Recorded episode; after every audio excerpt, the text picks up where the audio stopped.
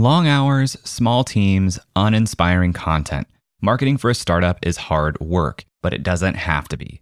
HubSpot for Startups can help you grow your business without growing your stress. Their all in one platform connects your sales, marketing, and support all together so you can increase leads, fast track deals, smooth out support, and join a platform that more than 190,000 top brands trust. Plus, they have a constantly evolving collection of resources to help startups scale.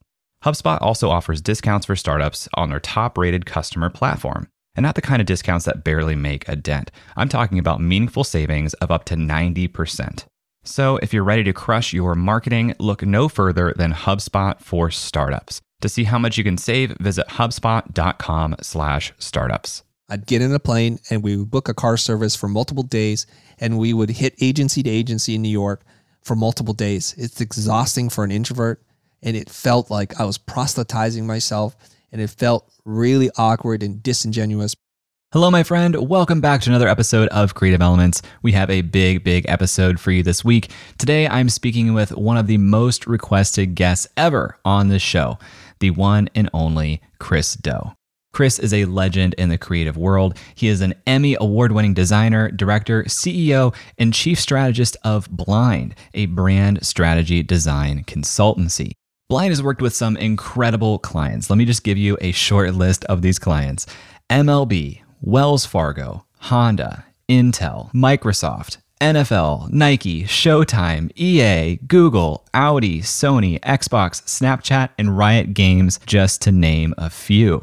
And not only has Chris built an incredible agency, but he's also founded The Future. That's Future without an E, which is an educational platform with the mission of teaching 1 billion people how to make a living online doing things that they love. Anyone doing client services knows that moving from client services all the way to content creation is a huge feat. There are all kinds of obstacles along that path, but Chris had no problem taking on those obstacles. I've come to the realization the thing that's allowed me to reinvent myself and to potentially revolutionize the education industry is because I've always looked at obstacles as a gift. Obstacles are a gift to change. It's a call to action. It's an opportunity to transform yourself and to become more than what you thought you were capable of. So when I went from being a graphic designer to a motion graphic designer to starting my own company, from going from doing motion design to doing brand strategy, and then ultimately content creation, making videos on YouTube. The key thing, the theme that brings it all together is each one of them had this inflection point. Was I going to stay down the true path or was I going to try something different? And for me, fortune favors the bold, go down the different path. It's an opportunity for you to grow. Chris actually started his agency Blind right after he graduated from Art Center College of Design in 1995.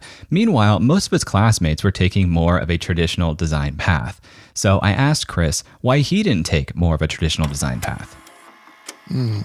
Uh, mostly, Jay, it's because I'm impatient and ambitious and, and kind of a little bit uh, naive in terms of like what I think I can do.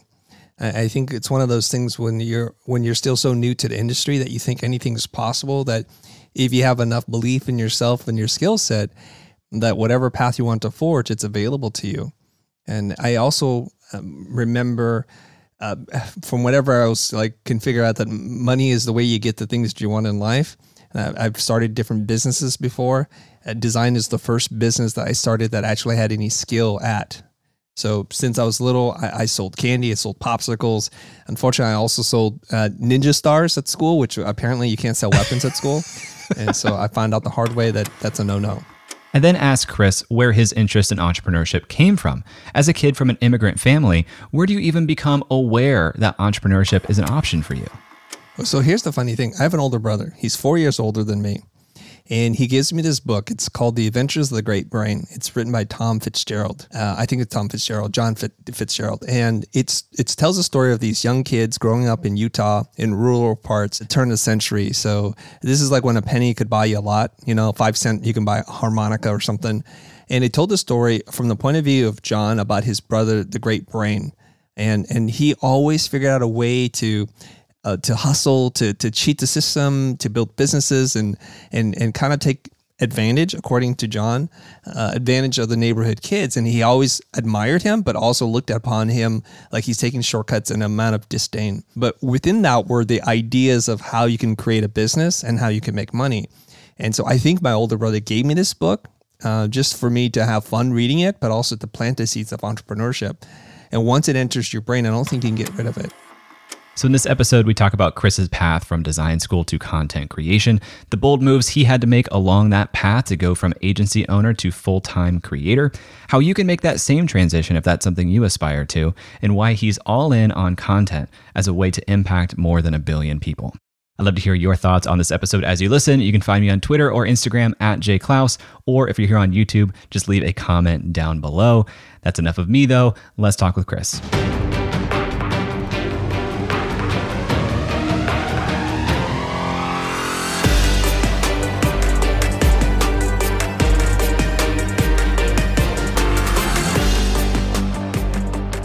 There were a number of classmates who were able to procure freelance opportunities before I had any.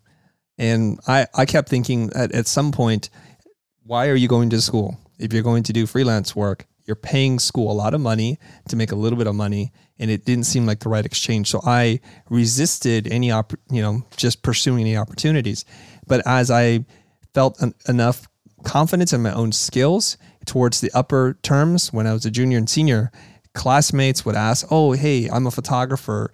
Um, can you help me out with my business system? Can you help me out with titles for my video?"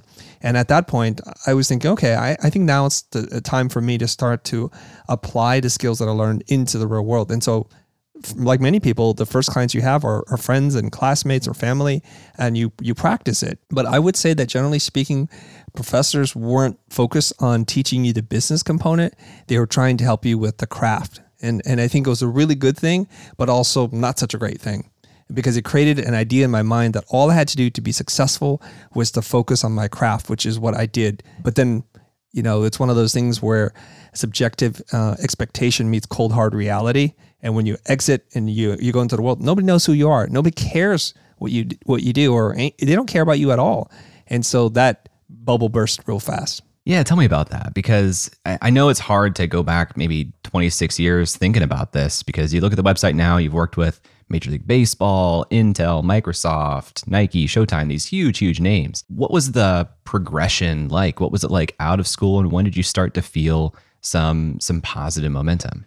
I'm I'm very fortunate, Jay, because my my path is unlike most people's paths because I focused on school. I excelled, uh, and I found that doing design work came to me easier than for some of my classmates. So when I got out of school, it seemed like magical things were happening for me. And I'll talk about that a little bit later uh, because I, I read Daniel Priestley's book, Key Person of Influence and I'll tie it back together a little bit later. So I don't I don't know these terms back then. But what what happened was when you excel at your craft and you show up consistently well you get rewarded for it in my in my own experience because my classmates who graduated before me would recommend me for jobs and that's how i got my first job in advertising. And then in, in that job led to a full-time offer and and ultimately when i didn't take that the, the people i worked with at the agency sent me commercial work. And so I, I think it's one of these things and a lesson that that a lot of people can probably take note of which is in every human to human interaction that you have, it's an opportunity for you to build or destroy a relationship. Mm-hmm. How you mm-hmm. make people feel, what kind of impression you leave with them really is important because you can open more doors or you can close a whole bunch of them. And so the one advertising student who, who was in my class, I think a fifth term, which is about halfway through my schooling, she just remembered that I was this hardworking guy who did good work. And so when she needed a partner, she recommended me and then that led to the job. And then the job led to freelance opportunities. So i got to work on commercials when i didn't have a commercial reel. And the, the same students that i helped out in school one of them wound up being a very successful director and, and an advertising um, uh, like a, an exec, executive creative director. So they met a lot of people and everywhere they went when the word design was was brought up they would just recommend me. And then that's how i got a lot of mm. leads so I don't know Amazing. anything about sales. I don't know anything about marketing or pricing or closing, but the work came because because of those seeds that I planted. Oh man, what a what a gift. I I talk to people all the time who are, you know, trying to get their foothold and trying to get consistent work coming in. And it really seems like the type of clients that you get beget more clients like that. And so it's if you reverse engineer it, it's kind of like how quickly can I get that first client who really represents the type of client that I want and start to make that a great experience for them, one, and then parlay that into future clients like that. Have you had a similar experience or would you have any nuance to throw on that? Yeah, I, I think uh, there's a there's a concept I want to share with your audience, which is the concept of trading up. And I don't mean to say like I'm dissatisfied with this project or this client that I'm working on, but every everything that you do and everything you make is an opportunity to represent the best of you, and then you can then take that and and parlay that into a bigger opportunity. So it's just like um, the food chain. The small fish get eaten by the medium sized fish, and then they get eaten by the bigger fish, and then eventually you, you wind up at the top of the food chain. And so the progression can be okay, I'm working on really kind of regional TV spots that on brands that no one cares about, but I'm gaining experience. And then the next commercial gig that comes up that's a national spot that still no no one cares about. And you just keep trading ups from from from regional to national, to, from national to international or brands that you really want to work with. And I, I see that happening. And and so I, I think where where people kind of get stuck is they say, I make um, ads for shoes, for boring shoe brands. And they never try to leverage that body of work mm. To take that initiative to try to say, like, well, who else might need this? Well, their competitors might need this, or people in the supply chain might need it. So there are the people who supply the shoe manufacturer with the components that they need, the, like the sole, for example. There's a company called Vibram, and Vibram is the sole that's used in many hiking boots and shoes. It's a certain kind of technology or you you might want to uh, use some kind of waterproofing material for your shoe. So whoever whoever manufactures that, you can reach out to them. So you can start to branch out. I think it just takes a little bit of imagination, a lot of initiative to start to to knock on doors and see who else might need your services. Some of these brands that you've worked with, these massive organizations with tens of thousands of employees, it feels inaccessible to figure out how do I even get my foot in the door to work with Google or Audi or Sony. You know, when when somebody is starting as a designer or someone just generally in client services, what do they need to understand about getting to a point where they can work with brands like this? How do you actually cross that chasm? There's a couple different ways you can do it based on my experience. If you do something that's really noteworthy, that that is remarkable, worth remarking about, uh, eventually it will feed into the creative culture and then people will seek you out. Now, that was the mm-hmm. ideal way to do this, but it's not always possible for you to do because clients have limitations as to what they'll buy. Uh, you have to adhere to brand guidelines and you have to honor and service the business needs of your clients. And so it's not always for you to express your full creativity. And we should not resent clients for that. We should thank them for the opportunity to put food on our table, to pay rent, and save a little bit for a rainy day. So you have a couple options there. One option is to take on a client that pays you very little with the caveat that you get to do whatever you want. You have carte blanche, as they say. And if you can find that kind of client, wonderful. So you can say, I've done this for a real client and, and this is the, the full expression of my creativity. And I would express that clearly even to write it up in a document so that later on, not only are you not getting paid, but then you don't get what you want out of it. But if you can't get that kind of opportunity, the second best version of that is to go ahead and create a spec project, a, a project that's for no one but yourself. And you can design the brief. And so, what you need to do is you need to demonstrate the skill and the look that you want to be hired for. You have to take that first hit yourself because it's kind of unrealistic to expect someone to pay you to learn on the job. It really is, especially if you're taking a big leap. So, take for example, let's say you do incredible motion design work, but you're like, oh, maybe we can do something else. And you want to build super dynamic animated websites. And so you wait around for someone to hire you to do that. And they're saying, you represent a lot of risk to us because you have zero examples of this. You have no proof that you can do this except for you, you move type in a linear sequential way. But I don't want that. I want an interactive website.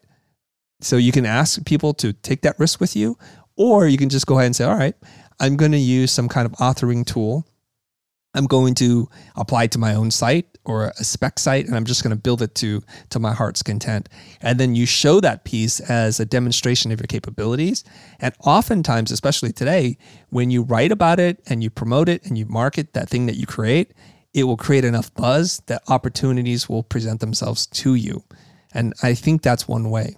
I love that approach. I think this is an approach that not enough people take the risk, the time risk to to do. I, there's there's a blog post from I think like six years ago. This woman who said I wanted to challenge myself as a designer, so I redesigned all of Instagram. And I remember looking at this and I was like, wow, this is incredible. This is so good. And every time I talk about this example now and I dig up that blog post, so much of what she designed is actually in the UI of Instagram now. It's so awesome. Is there any risk or gotchas people should think about with doing speculative work for a brand that didn't hire them, but they just kind of want, want to stretch them and use that that brand as a vessel for their creativity? Yeah, I would say if possible, don't present your work and your point of view as a troll, but as a super fan. And there's a big difference there you if you say, "Oh, uh, Instagram is the dumbest piece of software. I wish the idiots who are running this company would do something right for a change," and then you present your work as a solution, like you're the savior Joan of Arc to all of design. First of all, that's going to leave a poor taste in people's mouths, but also it's like you're super self-important, and who says that your idea is better? Versus if you if you approach it from the a super fan, like I love this so much, and I thought it'd be neat to have this, this, and that, and I this is my love letter to Instagram it, a whole, you know, same work, same initiative, hopefully the same outcome, but two totally different approaches that I think one is going to yield a lot more results than the other. Yes, yes. I get those pitches as just a small time creator too of copywriters or developers who are like, hey, this part about your site is broken. Like they really lean into the negative, And it's a really awkward foot to get off on with somebody who's ultimately trying to pitch working together to basically start the relationship by taking shots as opposed to saying, This is the opportunity for the brand. I love the brand. I love what you're doing. And I feel like you're leaving this opportunity kind of unturned. After a quick break, Chris and I talk about the transition from building an agency to becoming a full time content creator. And later, we talk about how you can make that transition too if you want to. So stick around and we'll be right back. D2C Pod, hosted by Ramon Berrios and Blaine Bolus, is brought to you by the HubSpot Podcast Network, the audio destination for business professionals. D2C Pod is a podcast about all things direct to consumer. Ramon and Blaine cover everything for starting, growing, and optimizing e commerce stores and D2C brands. They talk with founders, marketers, and creators and cover topics like brand building, social media, influencer marketing, website conversion, paid media, consumer trends, email marketing, and more. So if you're interested in the stories behind your favorite consumer brands, listen to DTC Pod wherever you get your podcasts. You may or may not know that I have a bit of a domain buying obsession. Whether it's a new project idea or domains related to my existing projects, I'm buying them all. I have creatorscience.tv, creatorscience.fm. So let me tell you about my newest purchase. It's jayclouse.bio. Connection with your audience is everything. We make all this content and then we want to direct our audience somewhere. Well, a great new option is with a .bio domain. Instead of some long link tree or third party URL that people can't understand and is hard to say out loud, using your .bio domain for your link in bio lets you manage all your links in one spot with a custom domain that tells people exactly who you are. It's short, it's memorable, it's professional. Your .bio domain name is your way to share yourself with the world. And right now, you can get your own .bio domain name for less than $3 at Porkbun. Yes, that's a real website and a real registrar. Just visit porkbun.com slash creator. That's P-O-R-K-B-U-N dot com slash creator. Welcome back to my conversation with Chris Do. One of my favorite parts about Chris's story is that he was actually able to make the transition from successful agency owner to full time content creator. That's a transition that I know a lot of creative service providers want to make themselves, but it's really, really hard. So I asked Chris to talk about that transition and how it looked like for him moving from blind to the future. I think about four or five years into my business, I was able to uh, do about $4 million a year uh, on the low end and as almost uh, $7 million on the high end. So we, we would hover between four and $7 million as a service uh, agency. And the thing is, the closer we got to four, the, the more we're going to be bleeding money and the closer we got to seven, the more I'm like, hey guys, look at all those piles of money. This is freaking wonderful. Here's your bonus. And oh, let me buy you a plasma TV. And so we would kind of oscillate between those two points. And and this is how we kind of persisted. So five million was the average. Uh, six would be great. Seven would be, you know, we're we're dancing. So in in 2016, um, as we're transitioning away from doing client work, and it wasn't into 2018 that we actually stopped doing client work. So there's a period of time here. At this moment in time, I'm running two companies simultaneously. My my main focus is on the future, which makes no money. I'm pretty much ignoring blind and saying executive producer, creative directors, you know what to do. You're you're you're qualified, you're trained, you're great, and let's just keep going. So what I did was I would ask them to buy me as much time as possible to extend the runway so that I can build this new ship. And I, I literally mm-hmm. had this conversation with the entire staff. We had a big staff meeting. I called them in and said, here's the thing. Some of you might be scared because you're wondering to yourself, why is Chris focused on something else and he doesn't seem to care about this anymore? and we're all in this old boat that Blind built, which is awesome, super streamlined. We know how to get work, we know how to close it, we know how to produce it. Not a lot of questions left for us to do except for do the creative work. Wonderful. There's this other tiny little vessel called the future, and there's me and a volunteer or an intern or somebody, and that's it. And so they're like, Are you abandoning us? And I said, No, here's how it goes, right? The big ship moves slowly, it turns very slowly. So we need to go on a little vessel I'm going to go into the fog because I don't know what's ahead. And it could be rocks, it could be paradise. We don't know. But mind you, there's a little string that ties us, tethers us together. So when I find the land of milk and honey, I'm coming back and I tell you how to get there. And we start to divert the resources from the main ship to the little ship. So that quelled a lot of fears. And then they have a roadmap. And this was really instrumental in people understanding. So, why did I have this conversation? One, my business coach taught me this many years ago. Absent an explanation, people invent their own story. And generally speaking, people have dark imaginations. So, like, okay, this is it for us. We're getting sacked and our, our careers are over and Chris hates us. And no, that's not the case at all. But the other purpose of telling the story is to help people self select who would like to be on the new boat and who would want to go down with the old ship. And so a process began, and it's a little like bloodletting. Some people quit. I let go of some people, but it helped me solve this problem because people are like, we don't understand content. We don't like what you're doing. We feel safe doing this. We'll just do it for ourselves or for someone else. And so my my executive producer, uh, my my first executive producer is like his name is Tobin. He's like, Chris, I got to look for other things. I'm like, cool, you do that. And then Scott's like, Chris, uh, you know, a couple years later, he's like, I have an opportunity to start my own business. I'm like, congratulations, Scott. I'm super proud of you. And he's still doing that today. And so both of those guys are doing really well, both Tobin and Scott. But what I had to do was to let them know ahead of time and not just pull it out and say, guys, you have 30 days, goodbye. And that would be irresponsible of me as a business owner and as a manager and as a leader. How big was the team at Blind at that time when you were making that strategic shift? I think we are probably 15 or 16 people and we would swell up with a ton of freelancers. So our core group was relatively small, and sometimes the freelancers would outnumber the staff that we had. Now, keep in mind that Blind as a studio had about uh, 9,000 square feet of studio space. So we can easily get 50 or 60 people inside the building to do work, including three editing bays, etc. And so it was designed to expand and contract based on needs. And so we were fine with our core team uh, and we would just staff up as needed. Was that about the same size as when you're saying uh, a few years in, you're doing average $5 million per year and on the 4 million side, that was not good financially? I'm trying to understand, yes. you know, the expenses so, and how big a team needs yeah, to be. Yeah, yeah.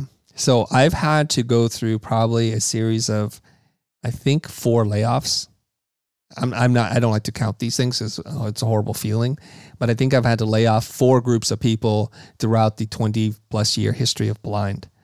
And it is very painful. And sometimes I let people go because the company's shifting and I can't see that these people are going to make it to the next shift. Uh, and the times in which it's hurt so much, which is we don't have money. We're going to run out of money. I need to let go of people who ultimately I, I, I love, but uh, but I, I can't justify the expense of keeping them on. So there was a period in time when I had a visual effects supervisor, beautiful man, just did incredible work, but it was just like one of the most expensive people on staff, and I, I wasn't getting enough of the work to support that. At this moment when you're making this shift, was it? I have this vision where I think the future is headed, like the idea of the future, not the yeah. not the brand of the future, and it's content. So I'm moving in that direction, or was it? I've been doing client services for 25 years or so. I'm ready for my next challenge. What was driving the change for you? Okay, I'm glad you asked this question. The first thing is I've always wanted to to try to work really hard so I can make enough money so I didn't have to work anymore. So that's the whole idea that your money makes money for you, right? And all the wealthy people, they no longer do what it is that made them the money in the first place because they're shrewd with investing. And I had some imaginary amount that I needed to make. I don't spend a lot of money, relatively speaking. And I had a meeting with my financial planner one day, and I was told by my wife, I need two more good years from you. Let's let's kind of put away two good years of revenue and profit, and you you can do whatever you want in your life, and, and it'll make me feel good. I'm like, okay, great. I have no idea how much money we have. That's my wife's business, right? So I'm meeting with my financial planner, and I asked him this question. His name is John. I said, John, um, I just need to know when I can retire. He goes, what? Uh, you know, this is a strange concept for him because you're in peak earning uh, time right now. So he's like, Chris, I looked at your numbers you could retire yesterday. I'm like, what? He goes, yeah, you have enough assets. You don't spend any money. Everything's fine. You don't need to work. And that created some kind of existential crisis for me because I always thought the, the marker was two years away. And then to find, oh my gosh, it's right now. I can stop working right now. It made me really think and dig deep into my soul. What is it I want to do for the rest of my life? I definitely don't want to be, and I'm, I'm using strong language here, a, a, slave to a corporate master. And that's really what uh, commercial advertising is. It's fun work, but it's still, you're, you're like a high end slave because they tell you they want more of this, less of that, and they want you to submit four more ideas. You say, yes, sir, and you just do it. And that's the name of the game, right? And few of us are in that position where we're so good that we get to dictate the terms. There are a couple. Like if your name happens to be David Fincher, you, you kind of probably have your own way, or maybe Ridley Scott. But the rest of us, mere mortals, we got to do what the client wants. And it's kind of a tough position to be in. And so now that I'm free of this thing, and you know, it's the purpose question is beyond money, why do you exist? So if I take away the need to make money to provide for my friends and my family, then what else am I going to do with my life? Well, I love teaching. I'd like to figure out a way where I can teach and and not go into debt. That's the critical part. And so that clearly says this must be the new thing. And I'm, I'm just tired of doing client work. Did you want to basically absorb Blind as an in house production team for the future? Were you trying to inspire the team to say, hey, if you want to self select into this, this is what we're going to do? We're, we're still creating things. It's just going to be for us as opposed to for clients. Yeah, I needed teachers, uh, educators, I needed content uh, people. I need people to help me produce the content, to edit, to add design and typography. And I needed people to learn marketing. And so it was a tough transition, I have to say, because people who are great creators, um, they need someone to work for. They, they need a task, they need a schedule, they need mm-hmm. objectives and parameters, and to be self directed. It's a beautiful and simultaneously a very scary thing for some people. And so it was a really hard shift. The other hard shift was we've been working for 20 plus years refining pixels choosing the exact shade of yellow, you know, and, and that's how we're trained. And we get paid to pay attention to those details. But those same skill sets going into creating content for YouTube are a overkill, unappreciated, and sometimes comes across as being overly produced and commercial like in a bad mm-hmm. way. Right. Mm-hmm. It's like we want true and authentic video. So rough, ugly video with a good message is better than highly produced, slick editing, multi cameras that's not really, you know, especially for our kind of content, educational content, that's not what people want. Of those 16 or so folks that were at the agency when you made this switch, how many ish were able to make that transition or interested in making that transition? I think a little bit more than half. That seems like a great, that seems like a higher proportion than I would have expected, actually. Yeah, because I'll tell you why. And there's a good reason why. So, years before we we came up with the idea of the future in creating content, we went through a cultural redefinition. So we wanted to understand what our core values were. I tried to write my core values, and it's a really difficult thing to do. So I just stole them. I read this book called Delivering Happiness by Tony Hsieh. He's the uh, late, you know, he's passed the founder of Zappos, and he went to Harvard, and so he wrote our core values for Zappos. I'm like, these are pretty good core values. So we'll just steal them and then we'll just adjust a couple of them because they don't make sense for us. But one of the core values is, or there's two, to not only to embrace but to drive change and the second core value is to create fun and a little weirdness. And so what happened during this cultural shift is it started to self-select other people as well. Because I said from this point forward, these are our core values. They represent what I think we're about. And I give you plenty of opportunity to get on board with this kind of stuff. And also, if this doesn't sound right for you, for you to leave. And that was a very painful two year process because I knew there were people who were not going to fit, but I gave them every opportunity to, to make that jump with us. Sadly, they didn't, and I either let them go or they quit uh, of their own accord. And so now we have this super fun group of people who are open to change and want to innovate and try different things. And so that made that transition to the future much, much easier. How smooth was that transition? Did it go according to plan? You know, and I'm, I'm trying to also understand had you begun testing the waters of content creation before the future, the brand existed and started to build momentum before the big kind of unveil and pivoting to the team? Absolutely. So I started actually making content in 2014. January of 2014, we dropped our first video. I did it with my former business partner. His name is Jose. It was called The School, which is a brand that he created. And he had experience in creating digital products, creating content for YouTube, and doing digital marketing. So I followed his lead. And we did this, and we didn't make a whole lot of money. I think the first year, I think we made $18,000. You know, it's not super impressive numbers and it, it grew, but it grew very slowly. And these are very small numbers. So we would joke that uh, after three years of running the company, we don't even make enough money to pay the salary of one of us, either Jose or myself.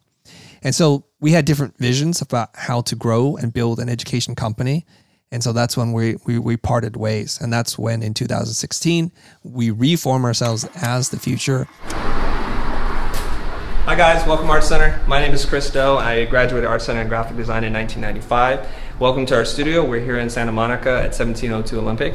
And there are actually two companies here. One is called Blind, and that's our service company where we do brand strategy, motion graphic design, creative stuff, stuff you learn in school. The other company is called The Future, and that's more of our media entertainment education platform where we have channels on YouTube, on podcasting, we post things on Instagram, SlideShare, everywhere else. So, welcome to Space. I'm going to give you a tour today and uh, maybe field some questions. And now I'm in control. I don't have to compromise. I can move as fast as I want, I, and I make decisions really fast. And I expect my team to move as fast as the decisions are being made. And it's tough for a lot of people. And so, all of a sudden, with this focus energy, the same energy that I had, the same kind of business acumen that I used to run blind was now focused into the future.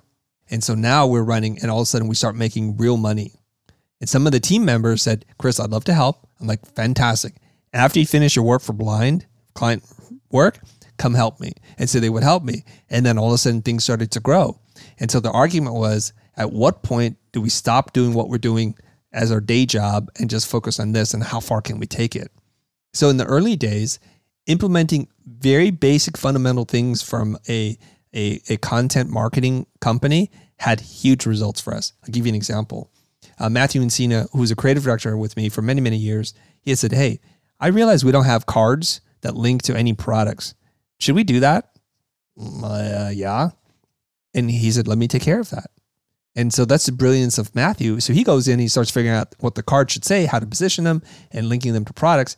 And we saw like a 20% increase in revenue from that singular act. One idea boosted our revenue by 20%, if I remember correctly. Are you saying cards as in like end cards on a YouTube video or even mm-hmm. in the mm-hmm. video? When you started making money from the future of the brand, where was that coming from? Was it AdSense? Was it digital products? What was the model at that time? Yeah, it's not from AdSense because for the first couple of years, we didn't even turn on monetization. We could, but we didn't want to because we wanted to grow the audience as fast as possible. And we thought ads got in the way. I have different thoughts on that today, but uh, it mostly came in the sales of products. So we made products, uh, courses basically, and that was able to grow the company. The other thing that we sold was a membership group. So it's a one to many coaching community where I do a call every other week. It's called the Future Pro Group. And those two things, so that's a subscription or you can buy singular products. And the combination of those two things started to make real money for us. So at this time when you're still, you know, in the transition, Blind still is kind of feeding the future you have your personal social media, you have the future, you have blind. Talk to me about your identity at that time? You know, how did you sort, you know, when Chris is representing blind versus when Chris is representing the future versus when Chris is representing Chris? Did you struggle with that at all? Heavily, heavily, I struggled with that. I never knew how to write for blind because A, I wasn't on the front line. I didn't want to be on the front line. The more visible I made myself as blind, the more clients would request that I would work on projects. And then my creative directors would have nothing to do. And then I would pay people to do work that they're not doing. And then I would be shouldering the responsibility. So it was a very intentional thing at the very beginning, not to call this Do and Associates or Chris and Friends. And I, I, I made a point to always highlight the creative directors and to take a back seat. You'll notice something. In most creative agencies, the owner's name or the creative director, whoever it is, the big shot, they put their name on every single thing. And they're usually leading the PR. So when they're interviewing uh, the creative team, it's almost always the owner or the ECD or whatever, and, and not so much the team. I was like, I don't want to do this. This is not about building and propping me up. I don't need nor want that kind of attention. And so whenever we ran articles and posts, oftentimes my name was not even included in anything. Whether I had a role in it or not, it didn't matter to me. I wanted my people to to have uh, the praise and the recognition. It was good for them, and it was a good business model for us. So when it came to writing content for Blind, how do I write this? Whose voice do I adopt? Because surely I don't speak for Greg, I don't speak for Matthew or any of the other creative directors. I just can't and it wouldn't feel right. So the copy that we wrote wound up being very watered down corporate speak. I couldn't say anything because I didn't want to offend anyone and I don't want to alienate clients. And so it was like, oh, here's a challenge that we overcame for this client and look at these amazing results. Super boilerplate PR stuff. And it went out as such. And so very rarely would we work on a project where there was actually organic interest in the content itself, except for what we pumped out there. So when we started the school and then mutated into the future, it was the first time that I could just write in my own voice because you know what? There was no one else. There was one person who was a volunteer working for me for like pennies. You know, I'd buy him lunch. It's not going to be his voice. He's learning from me. And so I would write and I would respond in the I versus the we. And I got some blowback from that on Facebook. So people are like, hey, um, Chris, is, shouldn't you be writing we? Isn't this a team and a company? I'm like, we are not writing this. I am writing this. This is not our opinion. This is my opinion. And I said, I've tried the other way. I'm going to try a different way. And I'm okay with that. And so I would tell people, and you know, maybe not in the nicest tone, if this doesn't work for you, friend, find some other place because I'm not going to change. And so I start to lean into my perspective, my personality, and to this day, I still write I. So anything that comes out with the word I in it is going to come from me. If you hear the we, it's going to come from the team. Uh, I was going to ask how that plays through today. So the team, when they're creating on behalf of the future, what type of guidance do you give them? Are they trying to put on a Chris voice or are they putting on a future voice or are they being themselves as a team member and they're kind of named? That's a really good question. So we had this young woman who was a marketing major. Uh, she's originally from the UK and she wanted to intern for us. And this is when I know nothing about social media at all. And she comes in and she starts looking through the videos and she starts writing as if I created it. And so she was able to grow the Futures Instagram account to like 2x what I had. I was like, this is really strange. Wow. First of all, wonderful job. But, uh, and, and she's so good at doing what she did it, that when my wife was, was, um, scrolling through Instagram. She's like, "Oh, honey, you did a good job with this post." I looked at him like, "It sounds like me, but I did not write that." She goes, "Well, who did?" I said, "It's Elle. Elle wrote these." And she goes, "She's good. She fooled me, and I know you, and this sounds just like you." So Elle has this knack for going through our content, which there are hundreds of hours of content to scrape through, and she could pull out the nuggets that she thought would make sense to our audience and our community. And then she would try to adopt a design language and aesthetic that was at least within the ballpark of what I would do. And so it was a big wake up call for me. And the challenge had been been thrown, whether it was expressed to me or not, which was how can Elle grow a different account that's not me faster than me? Because people theoretically are tuning in for my thoughts. They're not necessarily Elle's thoughts, but she just figured out the marketing and, and, and content creation game much better than I did. And so it was a huge challenge for me like, you know what? I need to outgrow the futures account. So I got to do that. So to this day, when you see things that come out, we really try to write in a voice that sounds like humans talking to you. So they either adopt my personality or Ben Burns' personality, or they write in that way. Now, here's the funny, ironic thing Stephanie Owens, who writes for us, she's like, I send out these emails. So she writes all our me- emails, or a lot of them. And people are like, oh, I love the, the features email. It sounds like Chris is talking to me. And she would smile at me. She's like, uh huh. Uh huh. That's our little secret. When we come back, Chris and I dig into how you can make that same transition from client services into full time content creator right after this. If you know me, you know how much I believe in memberships. My membership is the core of my business, and earning an income directly from your audience is one of the most sustainable ways for you to become a professional creator, too. So, I want to tell you about today's sponsor, Uscreen. Uscreen is a beautiful all in one platform that helps content creators earn a living from their videos by unlocking predictable, recurring revenue. You can host private live streams for your members, build an on demand catalog of premium content, and Uscreen gives you a community hub to interact with your members too. They can access your community from their mobile phone, so your membership is right there in their pocket. With a Uscreen account, you get video hosting, an out of the box website, full payment and subscription management, and plenty of third party integrations too. And Uscreen makes it easy to get set up. You get access to powerful website themes that are fully brandable with no coding skills required. Uscreen will even provide a dedicated success manager for you. Just about anyone that wants to make money from their content can do it with Uscreen. It's perfect for coaches, authors, influencers, and entrepreneurs in just about any niche. Right now, Uscreen is used by creators in fitness, education, news, kids entertainment, and more. That includes Yoga with Adriene and Creator Now, just to name a couple. Uscreen is the platform for building a video membership site that is great for generating a sustainable income for professional creators. If you create video content for your audience, I highly recommend checking it out. If you're interested in learning more about Uscreen, visit uscreen.link slash J. That's U-S-C-R-E-E-N dot link slash J and let them know that I sent you. If you work with clients and you want to grow your top line revenue without growing a big payroll at the same time, then consider attending the Solopreneur Summit, a VIP event hosted by my friend Ken Yarmosh. Ken has personally closed over $50 million in his career as a solopreneur, all in professional services. I've learned a lot from Ken, and he's worked with some of the biggest names today. People like Matt Barker, Nasheen Chen, Laura Acosta, and Jake Ward trust Ken to get clearer offers and scale their business with systems. Now, Ken is running a two day in person summit on May 9th and 10th to help you build systems across marketing, sales, and client delivery. So now you too can grow without hiring.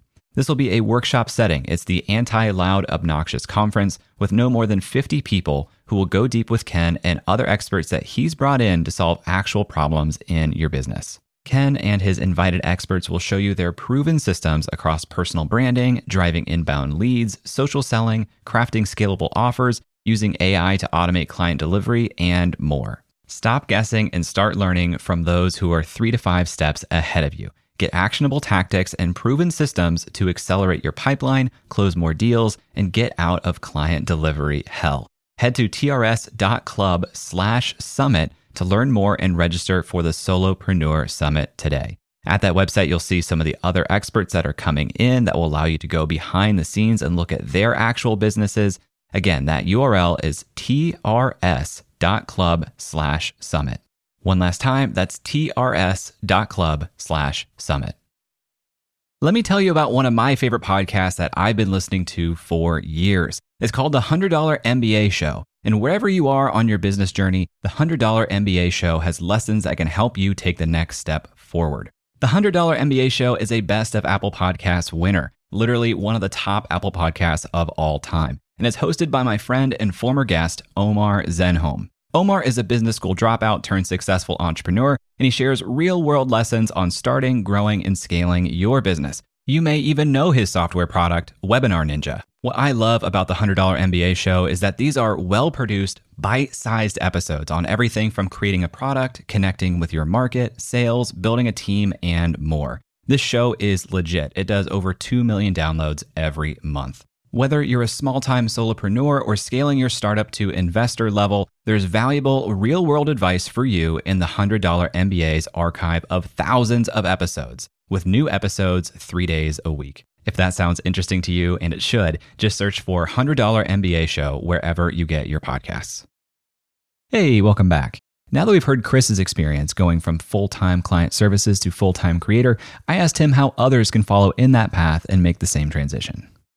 It's a big transition. It's not for everybody. So I'm not here to tell you it's for everybody. I know you're going through this transition or have gone through it yourself and where your passive income, your your uh, content creation money is is is rivaling your service money, right? So it's like we have to make these decisions. And I think it's important for for people to try things before they make a decision one way or the other.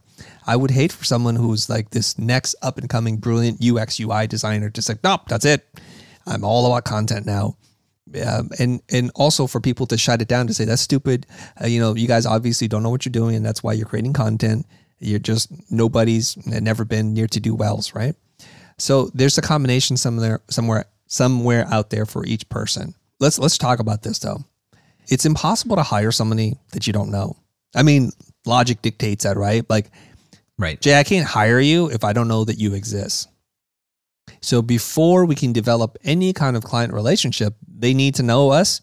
They need to kind of like what we do and at least be curious enough to reach out or or to follow us somewhere.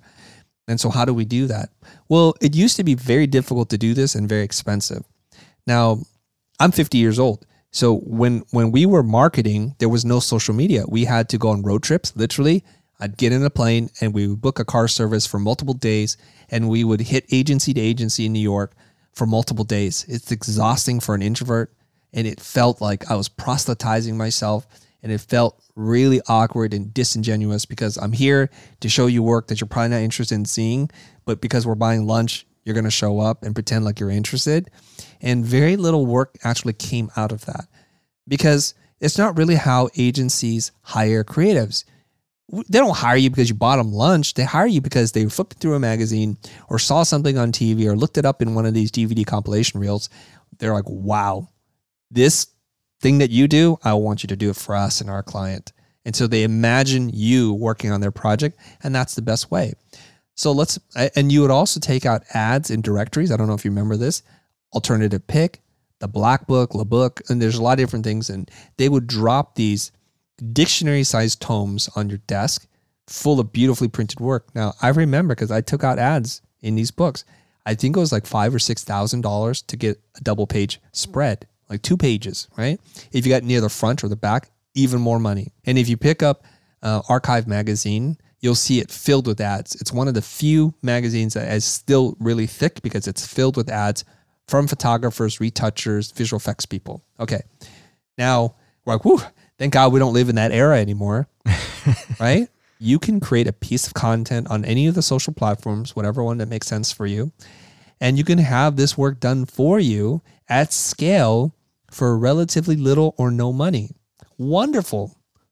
Huzzah, right? So here's the problem we have this wonderful, mostly free platform. So we have to exchange our time for the money we would have spent. See, so it's got to come from something. And so you can't simultaneously say, I'm going to do no PR, no marketing. I'm not going to do these really strange outreach, cold outreach. And I don't also want to spend time on the content. So basically, you're saying, uh, by virtue of your action, I don't really care if anybody knows that I exist. And if there's a magical way to generate work, please tell me about it. Because otherwise, I don't know that it exists. It requires work. So let's embrace this idea that to get known, you have to do something that people want to talk about, to follow, to see, and to share. And that is called content marketing.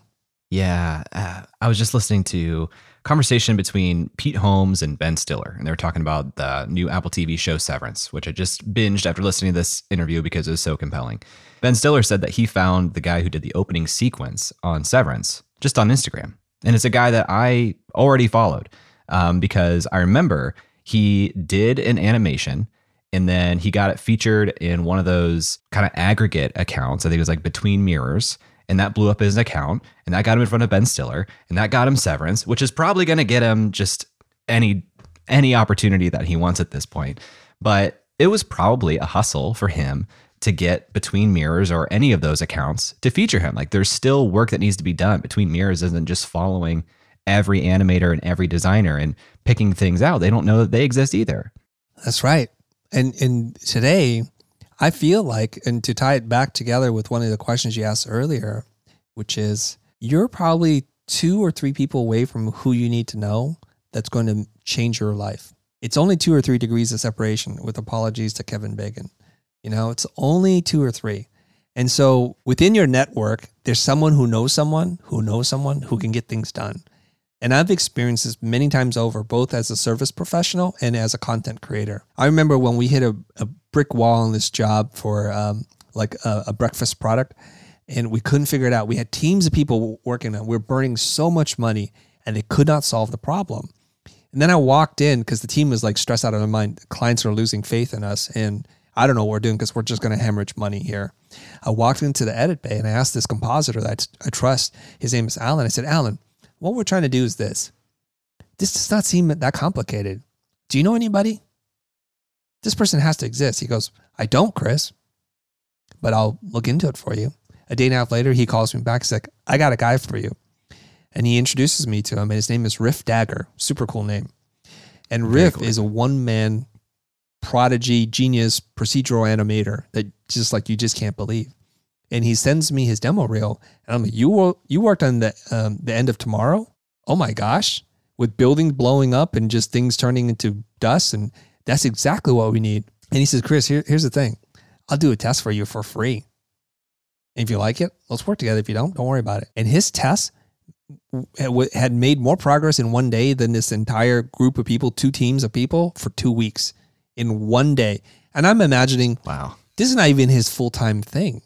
So he shows it to me. I said, this this has a lot of promise. And so here's what has ha- this is the ugly side that people don't usually talk about. So I came back to my team. I said, look at what this guy did in one day. And we have eight people working here right now, and we're not any closer. I think you need to get rid of the team. And so one after another, they were called into an office that this isn't working, guys. I'm sorry. We're, we're, we're, we're like killing the booking uh, we're, we're running up against a wall here. And this one guy, his name is Riff, he charged me $1,500 a day, which is a lot of money. It's more than I have ever paid anybody per day ever. And then my producer comes back and she's like, Chris, we don't do that. That's out of our parameters. And I said, you know what? Let's look at the economics. You have those eight people. Let's just say they're $500 a day. They're not, they're more than that. That's $4,000 compared to $1,500. It's not really the number of bodies we can throw at it, but the results that we want. Pay the man. Let's move forward. And in, in many ways, uh, it wasn't a perfect solution, but Riff did save our butts. He really did. So that's the story about, you know, you're only two calls, two people away from having an answer. But the second story as a content creator is this. On, on, on social media, I'm always thinking, I need to work with this company. I want them to sponsor us. And I don't know how to get in touch with anybody you know, I'm not that resourceful. So all you have to do is go on the internet and type in on one of the social platforms, hey, I'd love to get this person to help us. Does anybody know? And this has happened when when I needed to get in touch with G Star. Somebody who knew somebody would say G Star and they tagged them. I got in touch with the marketing director like within 24 hours. I wanted a Google Jamboard. They, I got one shipped to me within three weeks. And this is the wonderful thing. So uh, I think there's some some phrase somewhere. I don't I don't know, but you know, ask and you shall receive. It's kind of like that. Yeah, man, that's the magic. And I experience this just a little bit more all the time as the audience grows, just a little bit, a little bit. Those doors are a little bit easier to pry open.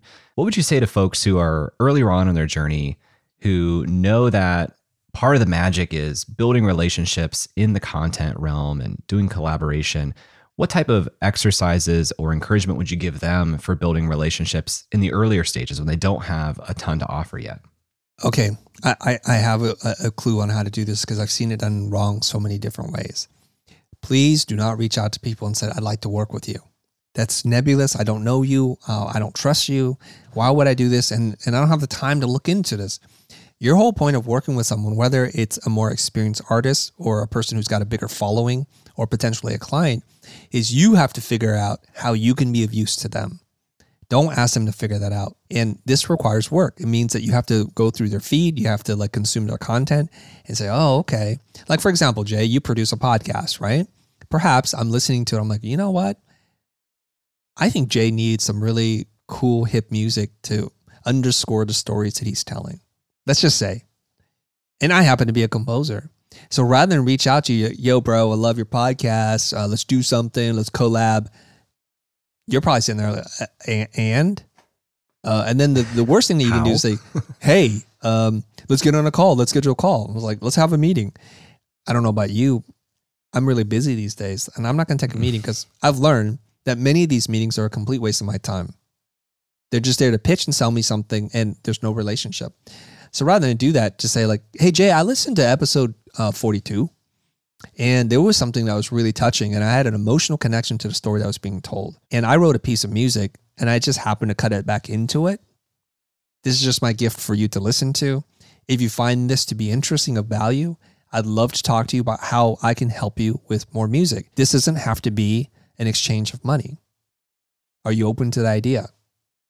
Now, I just made that up on the fly, but imagine that you got that message, Jay, would you be willing at least to consider talking to this person? For sure. And you just framed it in the way you're talking about earlier in this conversation, which wasn't like, hey, Jay, your podcast is missing good music design or sound design. So here's what you should do. It was, I listened to this episode. There was this touching moment. Imagine now that same moment underscored by this. You went the positive opportunity route, which again, also is such a better foot to start on uh, so yeah, absolutely. When you when you make the fidelity that much higher, where you lower the bar to me just saying yes to something or no, as opposed to you know having to connect the dots and imagine what working with you could be like. Of course, I'm going to consider that. Yeah. So there's a general rule here: don't say it, show it. Show me Love the money. That. Show me the proof. Take that. that. And and there's an there's another expression which is close the imagination gap. So don't say imagine what it'd be like to work with me. Imagine all these things. Just prove it to me. And here's the here's the one of the clearest examples I can give. If you're an email marketing copywriter, and if your email marketing sucks when you're trying to sell to me, I'm deleting you right away. And so I find that the people yes. who can write in ways, I'm like, whoa, you got my attention. And then at the bottom, it's like, did I get you to read to the bottom, Chris? If I did, imagine now what I can do for you. They demonstrate it, they prove it right? Don't don't write in. I'm an amazing email marketing copywriter that gets 80% conversions. I don't believe you. I'm deleting this because I'm not reading the next sentence. It's not compelling to me at all. Absolutely. So today, sitting here, the future has almost 2 million subscribers on YouTube. You're getting closer and closer every day to your 1 billion person goal. What's still a struggle for you today? What's what's hard for you when it comes to content? to answer that question, I have to ask you, how long is this podcast? Because we struggle with so many things, Jay. Let's not kid ourselves. Okay. At my root, at my core, and tied to my purpose and my mission is I'm an educator.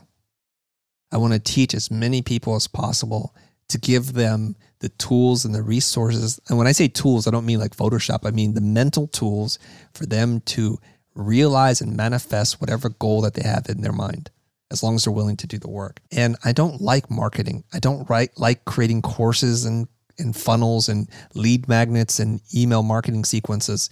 Those are not things that I like. And these are things that I struggle with. Because if possible, I'd love for people like at church, you know, come, learn. If I change your life, there's a box in the back, leave whatever you want. And, and leave whatever you feel compelled to leave based on the impact that you think I've made on your life today. I'd like to do that, but that's not that's not very scalable. That's not going to get me a, a, a much closer to my billion mission, but we have to figure out a way. So I'll be very honest about this. My team does a wonderful job, but we suck at marketing because there are people who sell one product that I think is mediocre that will do about $3 million in sales a year or 2 million. And I was thinking, what? People are paying for that? But maybe where I, I'm, I'm kind of um, dissing them Maybe they have clarity of purpose and product and they make it super simple. So you see the content is tied to our product and they have a very streamlined system. And for them, they're doing really well. And like last year, we did four and a half million dollars. Not bad for a content company. Are we where where I think we should be? No, Not even close. Because say that we hit our 2 million subscribers. If each one of those million subscribers gave us $4 a year, just four bucks, we would have $8 million in revenue. So there is some kind of disconnect. Now, people often comment on our YouTube channel that they're like, I cannot believe this content is free. You've helped me to quadruple, 10x my fees. I feel like I'm stealing watching this content for free. Like I have to shower afterwards. well, some of y'all step up. Help us out a little, will you?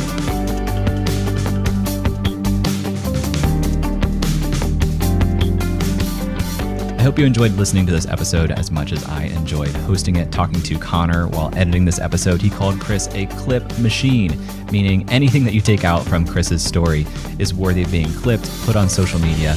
That's really high praise, and I agree with it. So if you enjoyed this episode, please subscribe to the channel or leave a comment down below on YouTube. If you want to learn more about Chris, you can find his website, thefutur.com. That's future without an E, or the Chris Do on Twitter and Instagram. Links to all of that are in the show notes. Thanks to Chris for being on the show. Thank you to Connor Conboy for editing this episode. Thank you to Nathan Todd Hunter for mixing the audio and Brian Skeel for creating our music. I appreciate all the feedback I get on Twitter and Instagram. So if you enjoyed this episode, please tag me, let me know.